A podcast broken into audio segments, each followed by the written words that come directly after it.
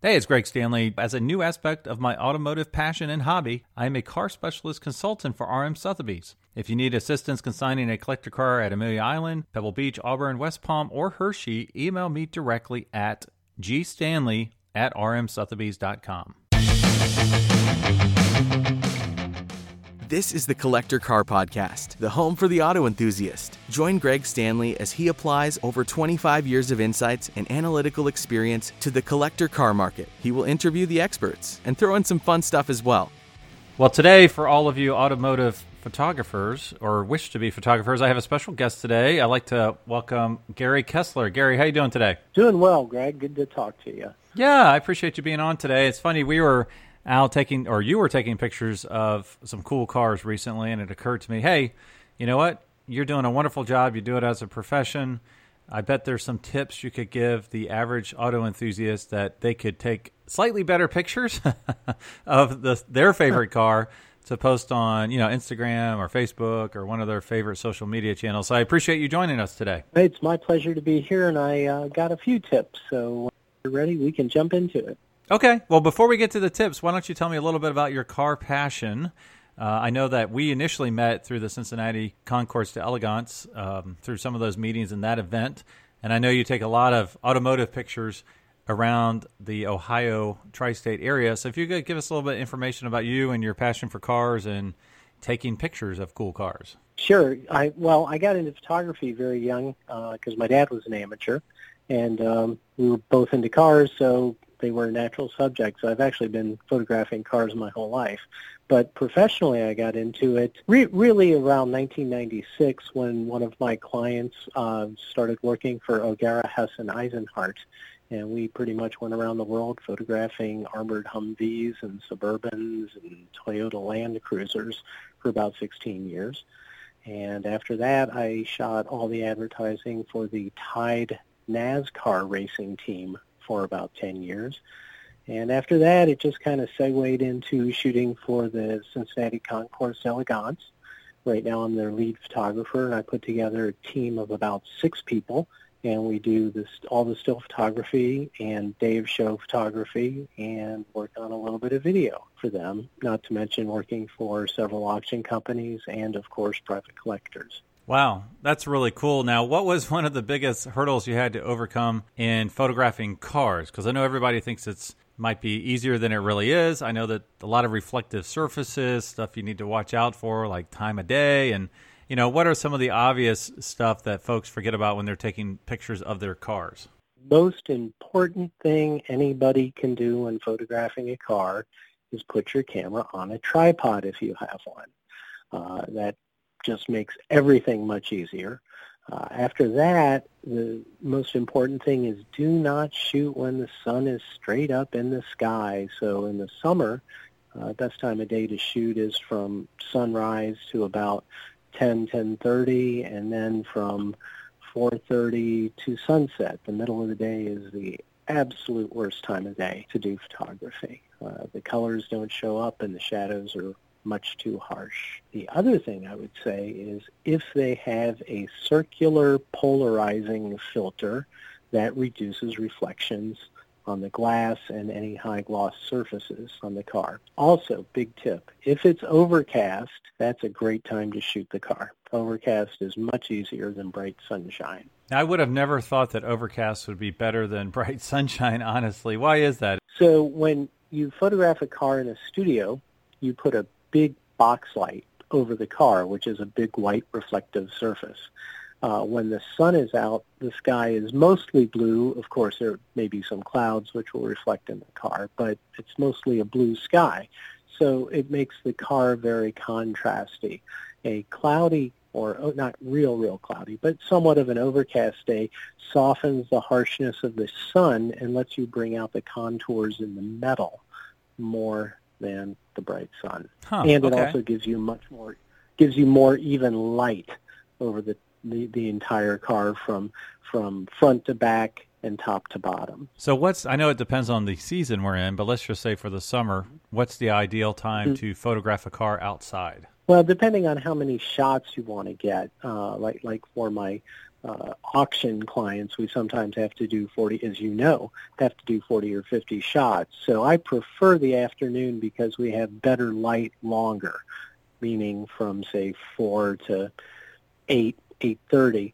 In the morning, you only really have great light till from maybe sunrise, whatever time that is, to 9, 9.30. So you got to move a lot faster in the morning than you do in the afternoon. Plus, the color temperature of the light in the morning is colder and or cooler, and uh, the the afternoon light just looks better on a car. It's warmer. It make, your eye feels more comfortable looking at it. Right, right. Okay, yeah. And we were, you were, I should say, I say we, I was physically there. you were filming a really cool 2000 Acura NSXT that was Monaco blue, a really rare color, one of 44. And it's actually the cover art for this episode. Is there differences you need to make allowances based on the color of the car, a black car versus a white car versus a blue car versus a red car? I, a, a little bit. I mean, you know, a lot of times what happens, like, well, our shoot's a perfect example of it. You know, we got there, it was a spectacular day, bright sun, and, you know, you've got to find the right angle for the car to be positioned to the sun. If you if you look at the photos we did, if you'll recall, the sun was at about a 45 degree angle to the car, so we weren't getting real specular highlights. Specular highlights are those sharp dots you see on the chrome and the body style. So we turn the car a little bit away from the sun, and that gives you a little bit nicer light. You don't want the car right on into the sun. You also want the sun over your shoulder as opposed to shooting into the sun. Okay, that's a great point. Have the sun over your shoulder so you're not shooting into the sun. Because I know that the car did have to be moved quite a bit to get all the shots. I also know that you were very particular about placement. So if you would talk about, you know, the surroundings, the the concrete you're placed on, or the trees behind it, or buildings, kind of what are some do's and don'ts uh, for placing the car for a great shot? Sure. One of the most important things is be sure your surface is level because you don't want the car to be going uphill or downhill or sideways when you shoot it. So the first thing is be sure your surface is level. Second thing is be sure your surface is as clean as possible, meaning, of course, as asphalt or concrete, it's going to have some cracks and dirt and blemishes, but you don't want a lot of uh, small gravel and stuff like that. So you always look for a clean surface. The other thing we do is look for a clean or clear background, and that can be either a building or a group of trees or just a clean horizon line. But you don't typically want any type of telephone poles, electric poles, light posts, sign posts poking up from behind the car because it's very distracting and ruins a line in the photograph. So you always want to keep the body as clean as possible with nothing distracting from the lines behind it. Yeah, and it was really funny because the way you positioned the car, there were gorgeous trees behind it, and one tree was a lighter green than the other the other trees around it. Now, not everybody has your skill sets, but you basically said to me, "See that green tree? Light green tree, that will not be that way when the pictures are done." So, sure enough, when I saw the final pictures, all of them were the same color. So that obviously was some type of Photoshop editing, correct? Correct. Yeah. What we did is went in and uh, selected that light green tree in Photoshop and did a combination of a hue adjustment and a lightness adjustment to make it match the greens of the other trees. It actually to- only took about I don't know two or three minutes per shot. It's pretty quick uh, with Photoshop right now. The technology is just amazing. Yeah, and the point of that was you didn't want this gorgeous car to be you know, shown up by a photobombing light green tree, right? Exactly, and it would it would have been the first thing you see in the photograph because it stood out so much from the other trees. It would have really distracted from looking at the car, and you obviously want the car to be the hero. Right, right, which it definitely was. I noticed that you took like five pictures of each shot, but the setting was slightly different. Uh, I guess the brightness it almost seemed like. So, what was that all about? I'm not a photographer, so I'm curious as far as what you were doing there. Okay, so what I do on any type of product shoot, and a car is a product, obviously, is we do a bracket. So uh, I start my bracket at the perfect exposure, then I go one stop underexposed and one stop overexposed in um, third of the stop brackets. So I end up with six photographs of the car.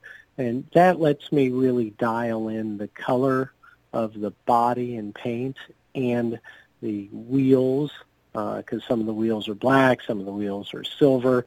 Okay, and I know that's a little more in depth. I'm just kind of nodding my head along, but I appreciate you you sharing that with us. That's pretty cool. So, what about the interior? I know that when I take some photographs uh, on the interior, sometimes it looks better with a flash, sometimes it looks kind of washed out without one. Is there a particular best practices you would recommend? Yeah, interiors I find to be really difficult to shoot. Uh, the first thing you want to do is use the widest angle lens that you can, so you can see the mo- most of the interior in one shot. The, the second most important thing, and this is sometimes tricky on a bright day, is if you can photograph the interior in shade, everything just looks better.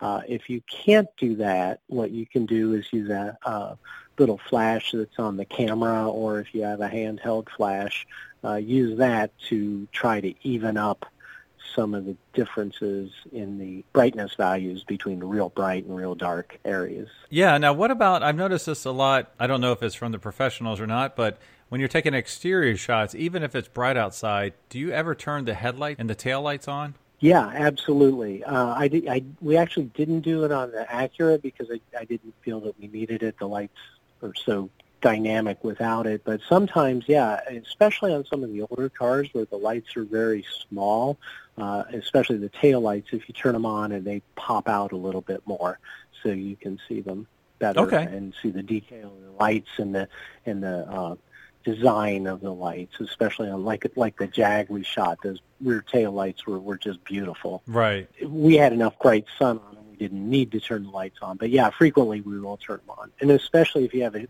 cloudy or a shady day, it's pretty cool to turn the lights on. Right. Okay. And the other thing you did, I thought was pretty cool, is you did a couple uh, moving shots where you had uh, the driver drive by, uh, and did, was that like an open aperture to capture the blurriness in the background, or how did that work? Okay, so that's what we call panning is the technique that you use. And so you're you try to match the speed that you turn with the camera shooting as the same speed of the car going past you. And so you use a very slow shutter speed, like a 50th of a second, and your aperture can be whatever the correct exposure is. That's not really that important. And you try to pan to match the speed of the car. That way the car stays in focus and everything else blurs away. Okay. Yeah, that makes for a very dynamic uh, shot of the car moving, which is really, really cool. So to see the cars we're talking about, just go to RM Sotheby's, and if you see a blue Acura, uh, you know you know you're looking at the right one. So there's not many of them out there. Uh, is there anything else you'd like to mention as far as tips before we move on a little bit? Uh, j- just the last tip is when you're doing beauty shots of the exterior of the car, use the longest lens setting that you can. Most most folks probably have cameras with zoom lenses, so anything from 70 millimeters to 200 millimeters is ideal for shooting the body of a car. You really don't want to shoot it with a wide angle lens. It distorts the car and makes it look either wider or longer than it really is. So always use the longest lens possible to shoot the exterior. Awesome. Okay. Now, where can we find some of your photography from all these different events that we've talked about? Well, if you go to the ohioconcours.com website, uh, most of the photography on the website is mine, uh, and the ones that are not mine would be credited to the other photographers. Uh, you can also find all of my work at kesslerphotography.com, which is my website uh, also RM Auctions, and uh, that's probably the all the only places you could find the car stuff right now. Also, my Instagram, which is at Kessler Photo. Now, one thing I didn't give you a heads up about, and I apologize in advance for this, but I do like to play a little game at the end. Uh, this game okay. is called Keep, Cash, and Crush. So I'll give you three cars, one to keep forever, one to cash in, and then one you don't mind sending to the crusher. So I'm going okay. to go ahead and mention the two cars that we know about: the 2000 Acura NSX, and that one only had 18,000 miles or so, and a really rare blue color. So one of 44.